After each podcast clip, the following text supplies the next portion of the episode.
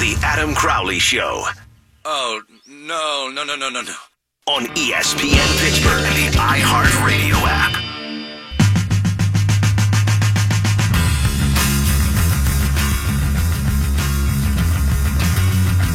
Breaking news. Redoing your kitchen makes you poor. I've been off for nine days.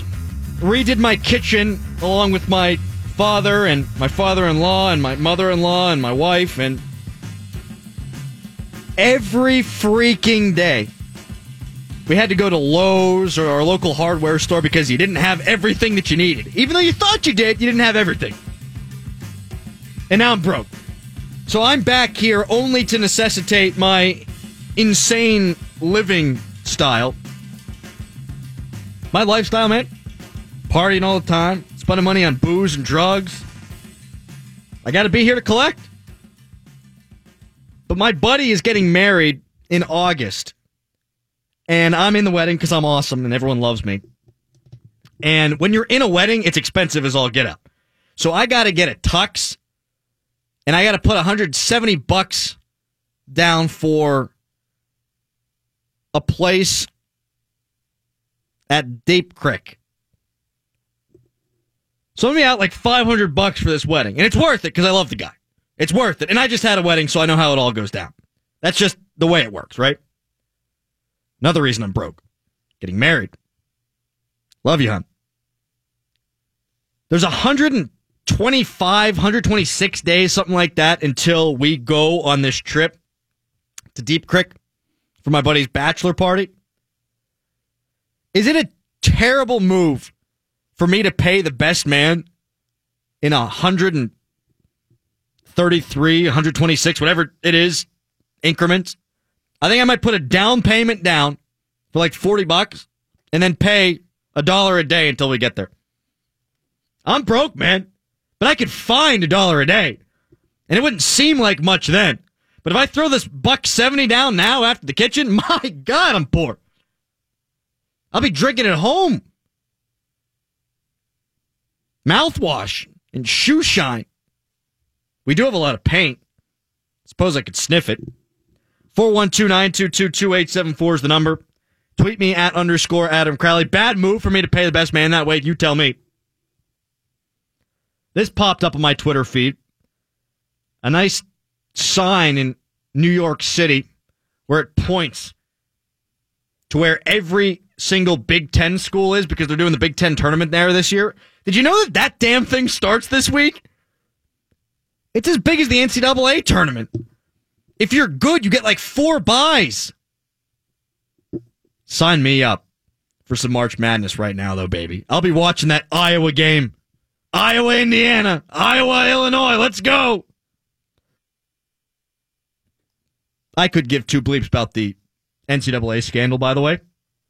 I will get into that slightly as my hottest take of the day. But I'm going to watch March Madness, and I'm not going to let it be tainted by this. Not going to let it be tainted. College basketball, collegiate sports is dirty enough as it is. It's skeezy enough as it is, in my opinion, because they don't pay the athletes who make all the money for the adults. So I've already set my morals aside to watch the sport. Now, when the players start getting paid, I'm supposed to be more outraged? Oh, no, no. More on that, the hottest take of the day. Coming up in 15 minutes, Jason Mackey of the Pittsburgh Post Gazette. He's been all over everything. Will join me. 412 922 2874 is the number to call. Tweet me at underscore Adam Crowley. The Penguins were really close to being that team who only won one championship. They were so close, so close to being a team that would be thought of as the 1990s Atlanta Braves. Peyton Manning was like that. Sidney Crosby would have been like the Peyton Manning of the National Hockey League had they not won a couple more championships. I think it was all validated when they won the first one. Well, the first one since the first one, if you will.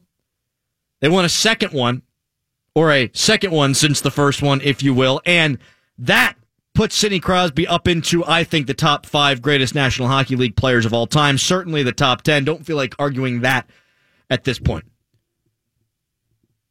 But had they not won these last two, he's not thought of that way. He's thought of as Peyton Manning. He's thought of as those 1990s Atlanta Braves. He's thought of as a guy who was not able to milk enough success out of the talent that he has. He'd be a little bit better than Ovechkin in terms of his experiences and based on his career, but that's it. Just a little bit better. And there's one some bitch that we got to thank for that conversation not happening, and that's Jim Rutherford. Now, I'm not breaking any news there, but why don't we rewind a little bit? I think Jim did a great thing when he started coaching the Penguin or being the Penguin general manager by bringing in a bunch of dudes on one year deals. And it really got the whole thing rolling. Mike Comrie came in, he scored a bunch of goals that first year. Or not Comrie. The hell's the guy's name? Comeau. Blake Comeau. Forgettable, both Comrie and Comeau. And in fact, they were both here. Comrie's the one who's married to Hilary Duff, right? I'm getting no hope, help from the other room. Eh, do your job, Tom. Joe would have done it.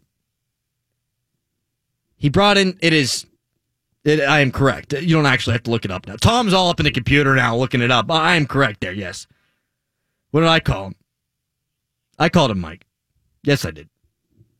It's Blake Comeau and Mike Comrie. It doesn't really matter. Their names are interchangeable. Who cares? One dude's banging Hilary Duff, the other one's not. So that kind of separates them. But both these players are brought in on one year deals. Steve Downie's brought in on a one year deal. Christian Ehrhoff was brought in on a one year deal. The Penguins brought in a bunch of players who were on one year deals, and it gave Jim Rutherford the flexibility afterwards to be able to do some stuff. Now he brought in Spaling and he brought in Hornqvist in that trade with James Neal going to Nashville. That was when Jim announced his presence. But he brought in a bunch of guys on one year deals and allowed himself to then have flexibility to go out and get a guy like Kessel. He used Nick Spaling to be able to get Phil.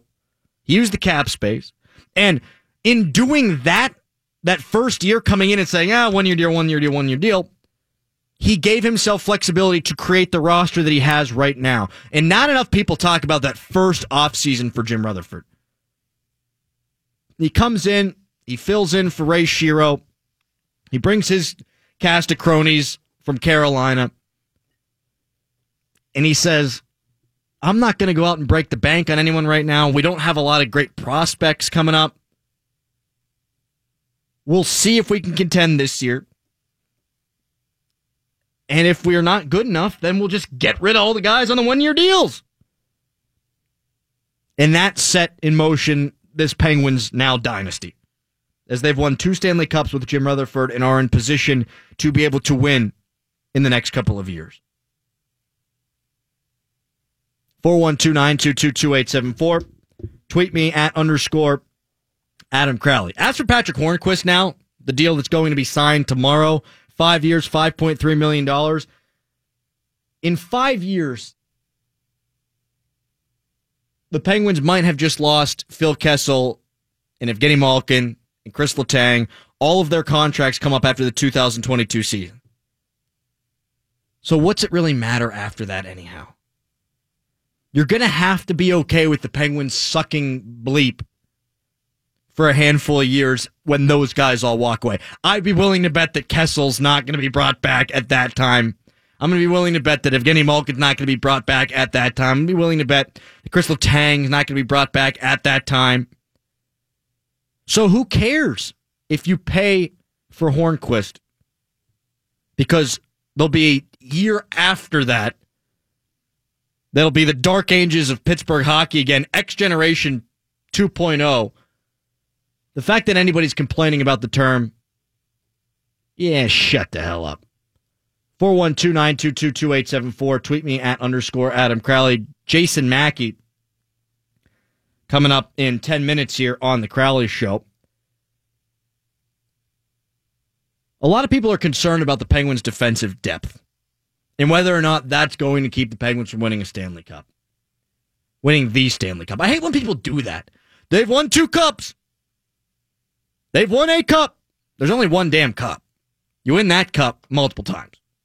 Anyhow, the Penguins defense core last year. What you don't like that? You don't like that top? Such an old man thing. Such an old man take. Yeah, well- I also hate when people say it's the Eastern Conference Finals or the Stanley Cup Finals. That's the way it is in the NBA. That's fine. They deem it the finals, but in the NHL, it's the final. Okay, Tom? Do we have an understanding, you young whippersnapper? crystal clear. Okay, very good.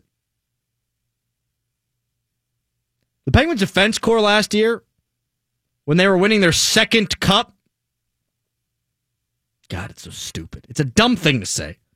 When they were winning the Stanley Cup for the third time in the Crosby era, their defense core wasn't that good.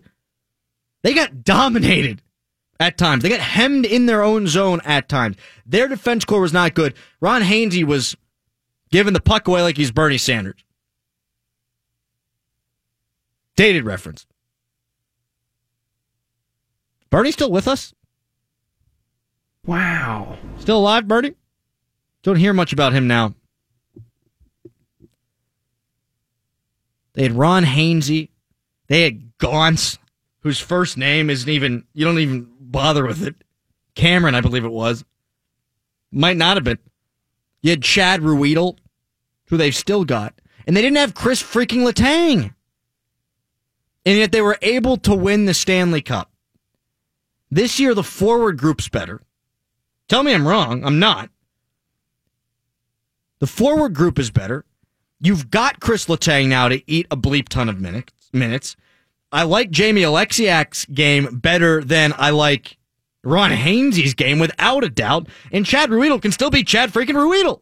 Not to mention Matt Hunwick last year was actually a good player in the playoffs if you watched the Leafs at all, and I did because I was hoping that they would beat Washington, which probably wouldn't have benefited the Penguins in the first place because, well, Washington, as I say, is going to poop down their legs anytime they play Pittsburgh.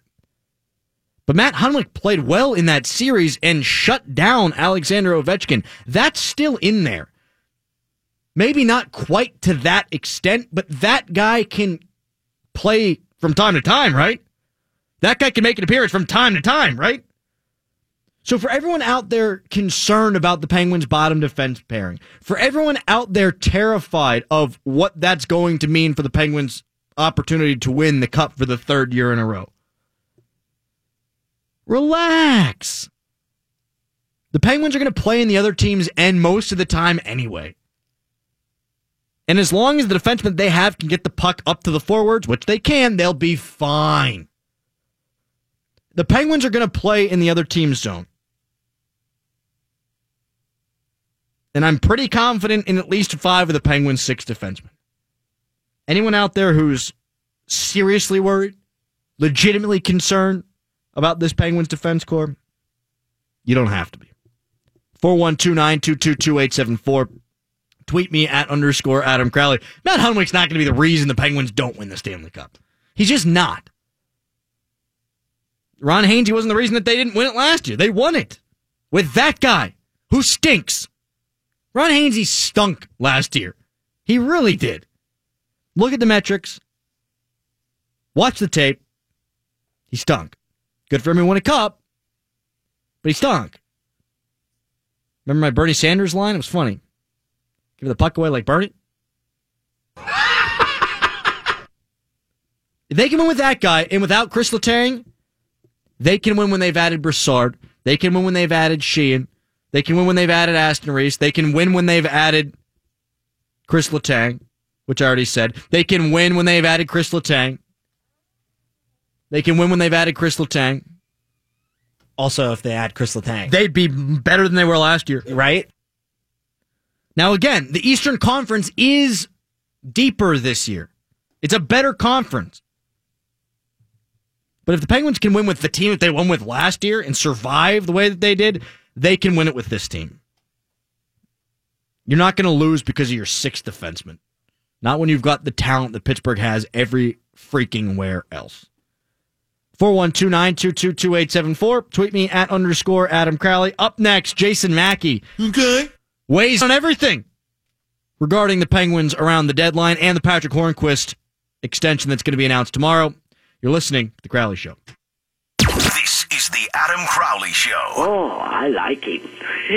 He's a handsome guy. ESPN Pittsburgh, 970 AM and 106.3 FM.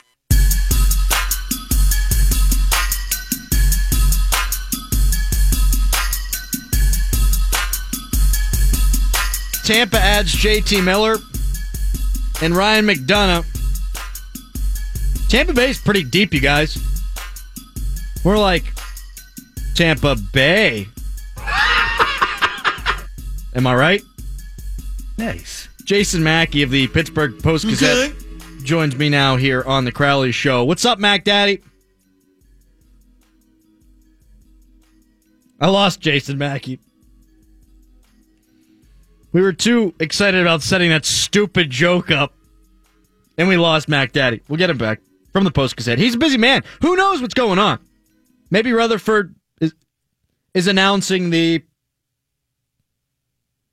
Hornqvist extension, and Mackey had to run off and be a big old superhero. Mac Daddy, we got you, pal.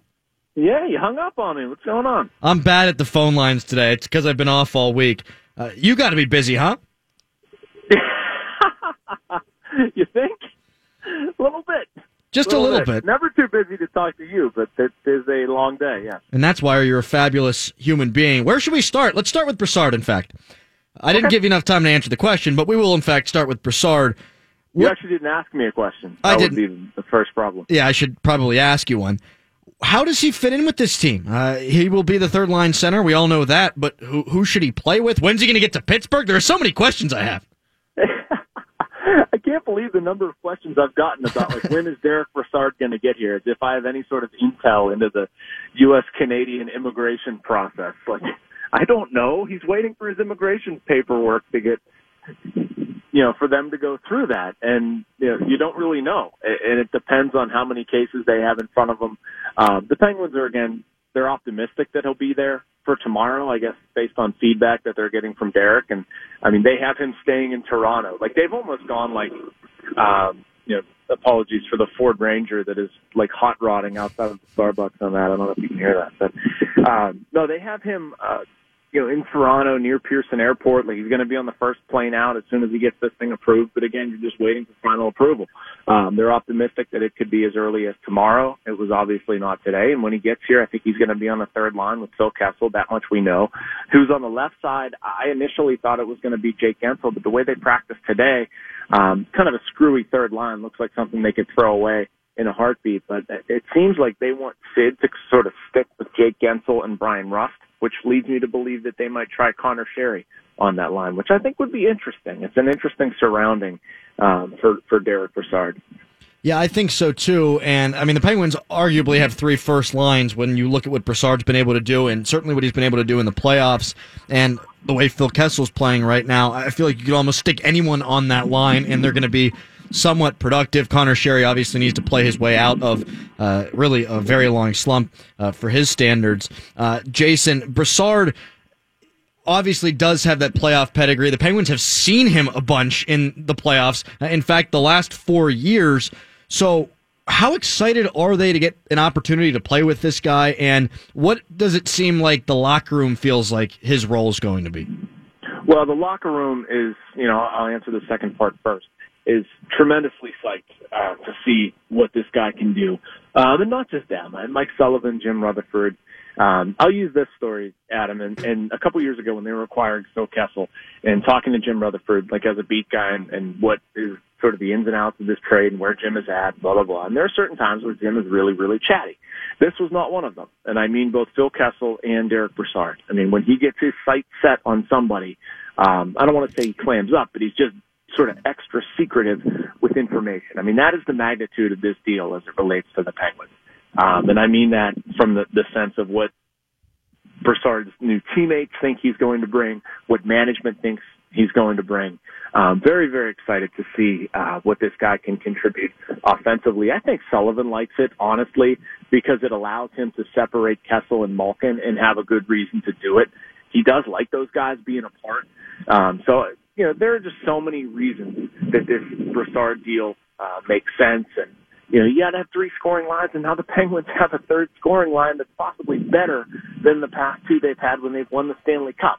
So uh, whether it's scoring depth, um, utilizing their best players, maybe even getting Conor Sheary going if that line is just so good that he can maybe uh, ride some coattails for a little bit until he gains his confidence. There's a lot of reasons to be excited over this one. Jason Mackey of the Post Gazette joining me here on the Crowley Show.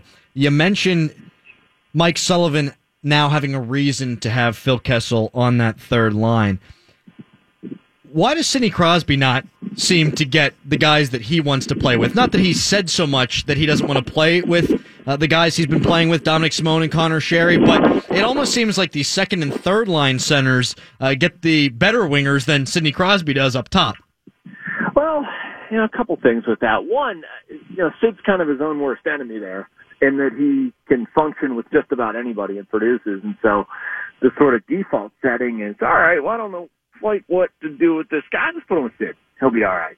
Um, but I will, I guess my argument, Adam, would be who does he want to play with? Who does he want to play with and who are they not allowing him to play with? And, and Guentzel would be the only name that I would fit in that category, and it seems like they're addressing that. He likes playing with yeah, Bryan they Rust. are. He's probably going to play with Brian Russ. So, like, what are we what are we squabbling about over here? Well, they need to put him with them consistently. I think. I think keep Jake Yeah, I- up there alongside him and keep him with Brian Russ. That would be what I would do. Although I wouldn't mind, and I, I talked about this a little bit earlier, Jason. Maybe trying to reunite Sid and the kids, and then Brian Yeah. Rust could play down on the fourth line, and then oh my sweet Jesus. Yes, uh, no, yes, I agree with that. I will. What they need to do with Crosby is to settle into something consistent. Consistent. Yes. I don't really care what it is. Like I trust their reasoning for what they're doing, and I think they're all good enough players that they'll make this work. But the one thing I know about Sid that he doesn't really like is when things change, and that applies to his wingers too. Just decide on something. If it's Sid and the kids, if it's Rust and Guentzel, whatever, just pick two guys and let them go for 10 games and let them produce. And they're going to. They're all good enough players. But Sullivan, I, I do think that's one of his, I don't want to call it a weakness, but one of the things that I think he could probably do less is tinker with lines. And he gets himself into some trouble with that, especially with Crosby. Jason Mackey joining me here from the Pittsburgh Post Gazette. Jason, everyone's already freaking out about the fact that the Penguins are going to play Matt Hunwick or Chad Ruhwedel uh, on their bottom pair. Is this something that Penguins fans should be freaking out about? I think it's something Penguins fans should be paying attention to. I don't think it's something Penguins fans should be freaking out about. If this continues for nine more games, freak out all you want. But the one thing I've seen from Matt Hunwick that when he's able to play a stretch of games on the left side, he has been an adequate defenseman. I get that that's not exactly a glowing review, um, but they don't need him to be a Norris Trophy candidate. They just need him to not be terrible and they're going to be seeing better minutes. We're, we're judging a Hunwick Oleksiak pairing based on one game. And I will acknowledge, along with everybody else, that it was an awful game. Matt Hunwick was atrocious in that game, but it was also only one game, and the entire team was kind of sloppy. So again, if that continues over the next nine or twelve games or whatever, then we've got a problem. But uh, I would like to think, or I would hope that these guys would develop some chemistry. Um, you know, Matt Hunwick's not a stupid hockey player. Jamie Oleksiak is not a stupid hockey player, but they haven't played together. So give them a stretch, let them figure it out, and you got to hope that they're going to be okay. I I don't have a whole bunch of concern over Matt Hunwick or Chad Ruhwedel being in the lineup. The only problem that I sort of have with what Rutherford didn't do is if one or two of them get hurt, and then you're down to Zach Trotman or Frank Corrado or who knows who in the AHL. And I, I worry a lot more about if one of those guys had to come up. Yeah, as do I, Jason, and that would be the problem, I suppose. Uh, Jason Mackey, of course, joining me from the Pittsburgh Post Gazette. Uh, Jason, when looking at that Penguins defense core, the depth is the issue, but I do think that one through six, they're probably better than the group that they went into the playoffs last year with, no? I, I think that's fair. Absolutely. And I think the top four are better. Um, and something we're not talking about and probably should be, and I should be writing about it more than I am, is Chris Letang. He deserves credit. He was really bad early in the season, and he deserved to be criticized for it. But it's it's been the opposite now. He's been really quiet. I mean that in a good way, chipping in some offense here and there. I mean, he's not 100%, but, you know, 85 is a heck of a lot better than 60 or whatever he is at. And I think it might have even been below 60. Uh, but they're top four. Uh, again, it, this isn't going to be talked about because all of the offensive firepower that they have in the forward groups and the, and the top three lines. But their top four defensemen are pretty darn good. It's in the top 10 league wide, easy. Tristan Jarry and Dominik Simon were sent down to Wilkes-Barre Scranton. Casey DeSmith has been recalled. Uh, Jarry hadn't played his best game, I thought, the, the last night, or the last game the Penguins played. Uh, this isn't all that surprising to me, uh, although uh, Matt Murray did get banged up today, so I guess it's probably a good sign that both goaltenders aren't here, yes? Yeah, um, I, I don't think it's anything too terribly serious with Matt Murray. It did frighten me for a minute. I'm sitting here at Starbucks writing my stuff for tomorrow, and I read the release real fast, and I'm trying to do too many things. I see, oh my goodness, they, you know, they bring up Casey DeSmith. Matt Murray must be in real trouble, and uh, sure enough, it's uh, just a goaltender swap. And you idiot, read the whole thing. But um, no, that that's what they're going to do, and that's the way this was designed. They're going to ride the hot hand. If Tristan Jarry would have played well, they obviously wouldn't have made this move. But I, I, I think Tristan Jarry needs some adjustments in his game after that Florida game. That was not one of the better games we've seen from Penguins goalies this season. Um, so you know that's the move. Dominik Simon looks like I don't know whether he's like out of energy or, or, or what, but just even watching him at practice today, it was a little bit slower, a little bit more lethargic. Um, and it's funny the way that that happens with these guys. You know, I, I use the term sometimes turning into a pumpkin, and I worry we're seeing that with Zach Aston Reese too. But basically, you stop noticing them unless you sort of seek them out, and then when you do, you're you're sorry you did. Um, it's just a, a consistency factor, and these guys have to learn that. And they all did. You know, Sheary did, Russ did, Dumoulin did and uh, it just takes a little bit of time. I wanted to ask this before, Jason, but how hard did the Penguins press for depth? Do you think uh, in that defense core today? Um, you know, they pressed. I, I don't. I, I don't want to say they did hard because that's that's wrong. Um, you know, they kicked tires. They were involved in things they didn't want to give up too much. And they also like what they have. I think there's probably a bit of a disconnect between how the Penguins evaluate their depth defensemen and how the fan base evaluates their depth defensemen. like I think a lot of your listeners probably like want to throw Matt Hunwick over off a bridge. Yes. Think he's terrible and whatever, and, and the Penguins management team doesn't exactly share that opinion. So, again, like they looked, but uh, I'm just struggling to figure out how to explain this properly, but they just weren't going to pay premium prices because they didn't view there to be as much of a need as maybe somebody on the outside would. The big one we found out about today is that the Penguins are going to get something done with Patric Hornqvist. You reported, Jason, that it's five years, $5.3 million. Some are saying we don't love the term, but F that. You're going to have to pay that kind of term in order to get a player uh, to not go to free agency. And at the end of that, the Penguins – might not be any good anyhow. So I don't have a problem with it in the slightest. They need to keep this guy around. No. Yeah, and you're you're sort of assuming the people that are criticizing that deal, and I'll, I'll admit I haven't heard many that have criticized it, and I'm not one that thinks it's a bad deal, but um, you're assuming that he's going to break down. Like you're just assuming that like Patric Hornqvist's right. arms and legs are going to fall apart or something. I mean, trust me, this guy takes pretty insane care of himself. Um, after games, it is a regular occurrence. Like if they don't play well, Patric Hornqvist basically takes out his aggression on the exercise bike. You know, not that that's going to explain him playing hockey until he's 36, but I'm just saying this is a guy that cares very much about this game, about his job, about taking care of his body, doing things the right way. Um, uh, to me, that's a risk that I would be absolutely willing to take. I wouldn't have done that deal if it had gotten stupid. You know, if somebody was going to give him like six and a half million for seven right. years or something absurd like that. But I thought it was perfectly reasonable what they did. Five years, five point three million dollars a season. Um, Patric Hornqvist got a raise, deserves a raise, and the Penguins value him very much. Um, and the cap's going to go up. So it's just I don't look at that. I, I look at, at that as a perfect thing for both sides. Honestly, I don't. Tell me something, anything about Josh Jooris. Um, he plays hockey. Good. He has played hockey for, I believe, four NHL clubs. This okay. will be his fifth. Uh, most recently, the Carolina Hurricanes. He could play center. Dude, come on, how random was that move? It was We're bizarre. There all day like paying attention from eight o'clock in the morning, reading up. I don't know how many conversations I've had with with people with Rutherford on and off the record about what the Penguins might do, and we get Josh freaking Jories. What? Like I, I swear Rutherford did it just because he he like thought it was funny or something.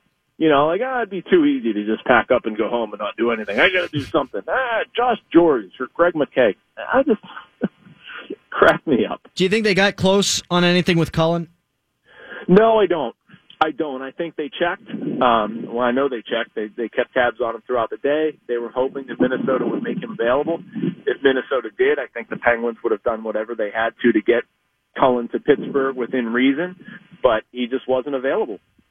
And the reason being is Minnesota's playing well and they value Cullen. They've actually seen his role increase. He scored a big goal last night. They came back and won and um, they just weren't about to trade him. And, and so, you know, it got as close as trying to get him. Um, but they they weren't going to, you know, they're not going to give up like two first round picks in 2019 and 2020 for him. That's for sure. Last couple of things for Jason Mackey of the Post Gazette. Uh, Jason, who scares you uh, if you're the Penguins in the Eastern Conference? A lot of moves were made. New Jersey uh, added a couple of forwards. Boston's added. Of course, the Lightning have added. Philly stood pat. Uh, who scares you among that group? You know what is funny, Adam? Before I get to who scares me, but what, where's Washington in all of this? My God. They, they kind I of. it. I think they leaked that floater rumor at the end, Jason, saying, "Well, we're in on on Carlson," and then that never happened. They didn't get a soul, That- and, which is unbelievable to me uh, because they're not as good as they've been the last couple of years. Whenever they still haven't been able to win the Stanley Cup. I know, and and Columbus is another team that you didn't mention. Not that they're like you know circling the wagons or anything by by bringing in Mark Letestu and I don't know who else. Thomas Vanek and they, got brought in Vanek, Cole. Yeah, yeah. I mean, I, I I like them. I I think Columbus was a very good team to start. But anyway, um, with who scares me, it's still Tampa. It still goes down to Tampa, man. I mean, I, I think Boston is the only team that could knock off Tampa, but I still see the Lightning winning. I see an Eastern Conference final against the Lightning. I see it probably going to at least six, probably seven games. Um, should be epic. I mean, I think the Penguins and the Lightning are the best two teams far and away. Um, and it's not really close. I think the Penguins are, are gradually distancing themselves from everybody else in the Metro. They will by the end of the year. And I honestly, Adam, I, I, I know it's far off, man, but I, I just look at the Penguins and the way they might continue winning, assuming Matt Murray's okay. Maybe they make a run at Tampa for the number one overall seed. It wouldn't shock me. Yeah, and Tampa's been floundering for a while now. Uh, last thing here for you. How wild is it that Vegas kind of went out of their way to help Pittsburgh the way that they did?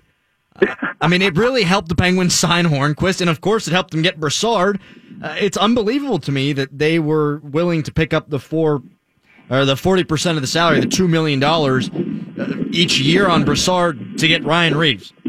I really like what George McPhee had done in Vegas, like up until today. I mean, I, you know, I I don't mind what he did for the Penguins. I don't completely understand it, but like, how about what they overpaid for Tomas Tatar too? I, I just I did not understand what they did today at all.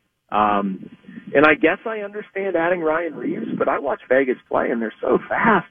You know, Reaves isn't going to play that type of game. I guess maybe you need him in the Western Conference, but um, very, very strange stuff from Vegas. Uh, it, at the same time, I mean, who am I to question it? They just keep winning when everybody questions them, so maybe I'll shut my mouth. Jason, appreciate the time, man. I know you're busy. Thanks a lot. All right, pal. Thanks for having me. There he goes, Jason Mackey of the Pittsburgh Post Gazette. Coming up next. Here's a guy who asked for a trade last year that shouldn't be moved now, and it's not hockey. But we'll get back to hockey later on in the segment. It's a Crowley Show. Radio station. It's the Adam Crowley Show This is the kind of thing that just tickles my balls. on ESPN Pittsburgh and the iHeartRadio app.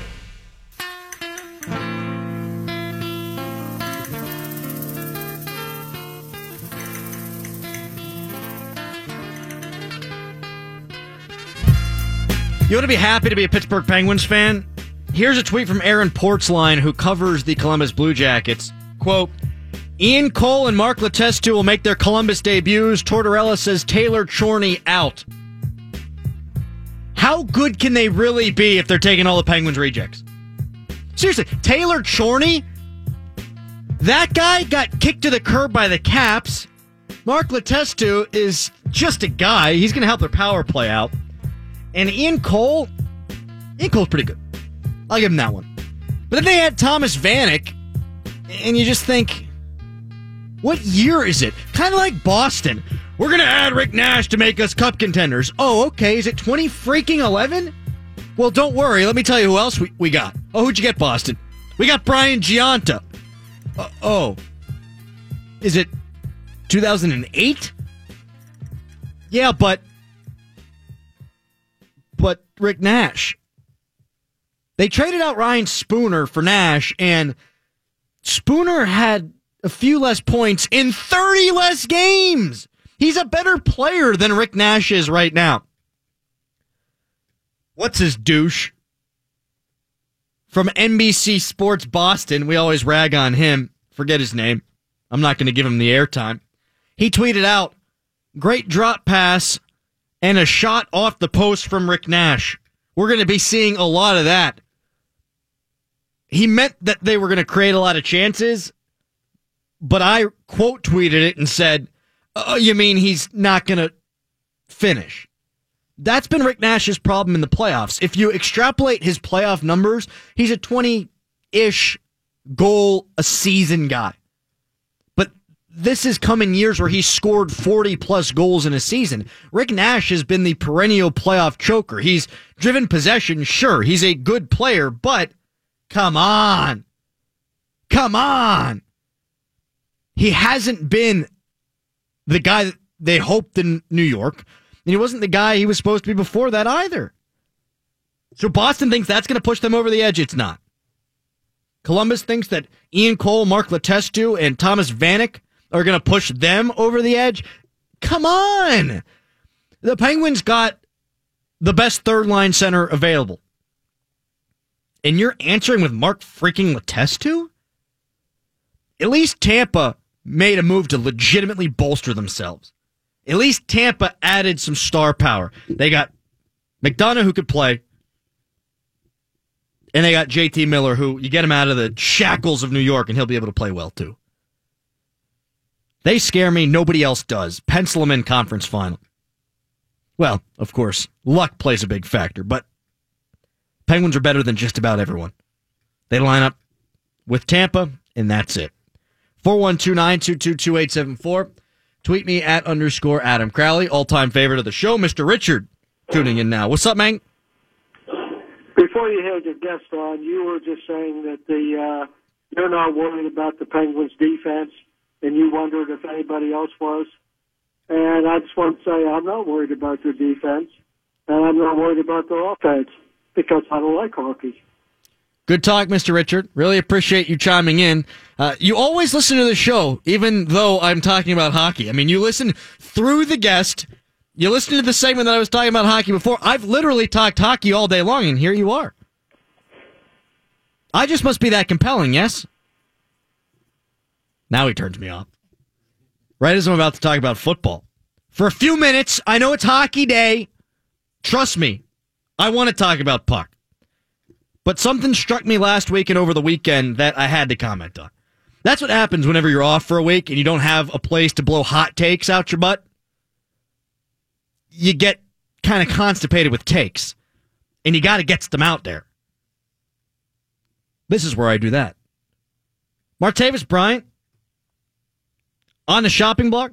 Teams calling up about Martavis Bryant. The Steelers thinking about trading Martavis.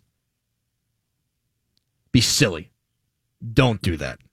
Much like with what happened with Patric Hornqvist and what's going to happen as Crosby and Malkin age, I think the same thing has to happen with Ben Roethlisberger now.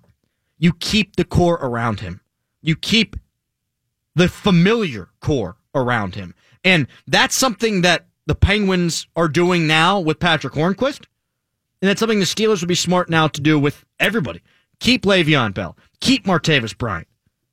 Allow Ben Roethlisberger to be comfortable. The offense isn't the problem if you change up some of the play calling a little bit. So you keep Martavis.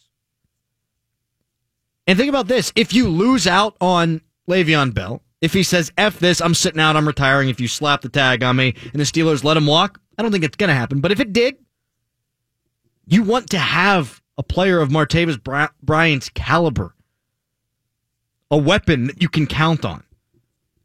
You don't want to be relying on draft picks or free agency to fill in for Le'Veon Bell's production in the receiving game. You absolutely don't want that. You want Martavis Bryant to be around for that.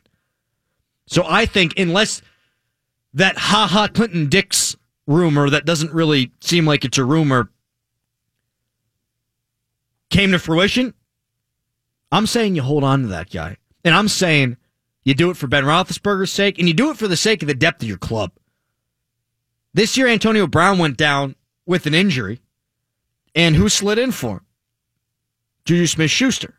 And then Martavis Bryant slid in for JuJu Smith-Schuster, and that's when they had Eli Rogers, whose knee exploded. Now you don't have Eli Rogers to count on. You've got Juju, you've got AB. You need Martavis Bryant. You can't bank on a draft pick coming in and performing. 412 Tweet me at underscore Adam Crowley. Oh, felt good to get that out. Like when you drink the Miralax and you finally get down on the toilet. But I was constipated with hot take. 412 Tweet me at underscore Adam Crowley. When I look at the Eastern Conference in the National Hockey League, I can see how some teams would make it difficult on Pittsburgh. I can see how the Devils can skate with the Penguins. I can see how Columbus is gritty and they're a bitch to play against. They can score a little bit more than last year, too, when you look at the talent that they have. Philadelphia is playing really good hockey. But here's the deal in the Metro, nobody stacks up talent wise. They got Hall in New Jersey. They've got some other good players, too. Don't get me wrong. But they got one, one dude who you could consider to be a superstar. The Penguins have Crosby, Penguins have Malkin, Penguins have Kessel. Each of those players is driving their own line right now and doing so at the highest level in the entire National Hockey League. You can't keep up with that. It's cute to see what they've done. And in fact, Philadelphia, if you look at what Philadelphia didn't do, to me that signifies, uh, this is not our time. We can't keep up with the likes of Pittsburgh. We can't keep up with the likes of Toronto and Boston and Tampa. So let's see how far we can get this year. We're a year ahead of schedule anyhow, and maybe we go all in next year. To me, what Philadelphia didn't do shows to me that they're scared of the Penguins, and they should be. They're scared of how good Pittsburgh is. Now, Tampa, they've had a good season. They've got talent. They've pushed Pittsburgh to the brink before. So they think, okay, we're scared of Pittsburgh. Let's go the opposite way. Let's add. And add they did. I think Boston, to me, screams we're the most scared. Now, they have to get out of their own division first. So maybe they're more scared of Tampa than they are of Pittsburgh. But think about what they've done. They went, uh oh. The Penguins get Brassard, and they went, oh, bleep. But let's let's get someone, anybody, please, anybody. Rick Nash, Brian Gionta. Them scared. 412-922-2874. Tweet me at underscore Adam Crowley. My tweet that I sent out saying that Tampa Bay is Tampa Bay not being well received on Twitter.com. People are booing me, not getting very many likes or retweets.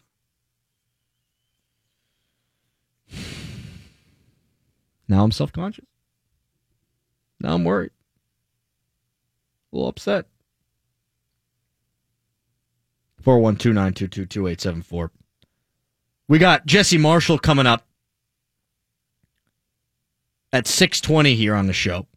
But coming up next, I'll give you one reason why the Penguins won't win the Stanley Cup.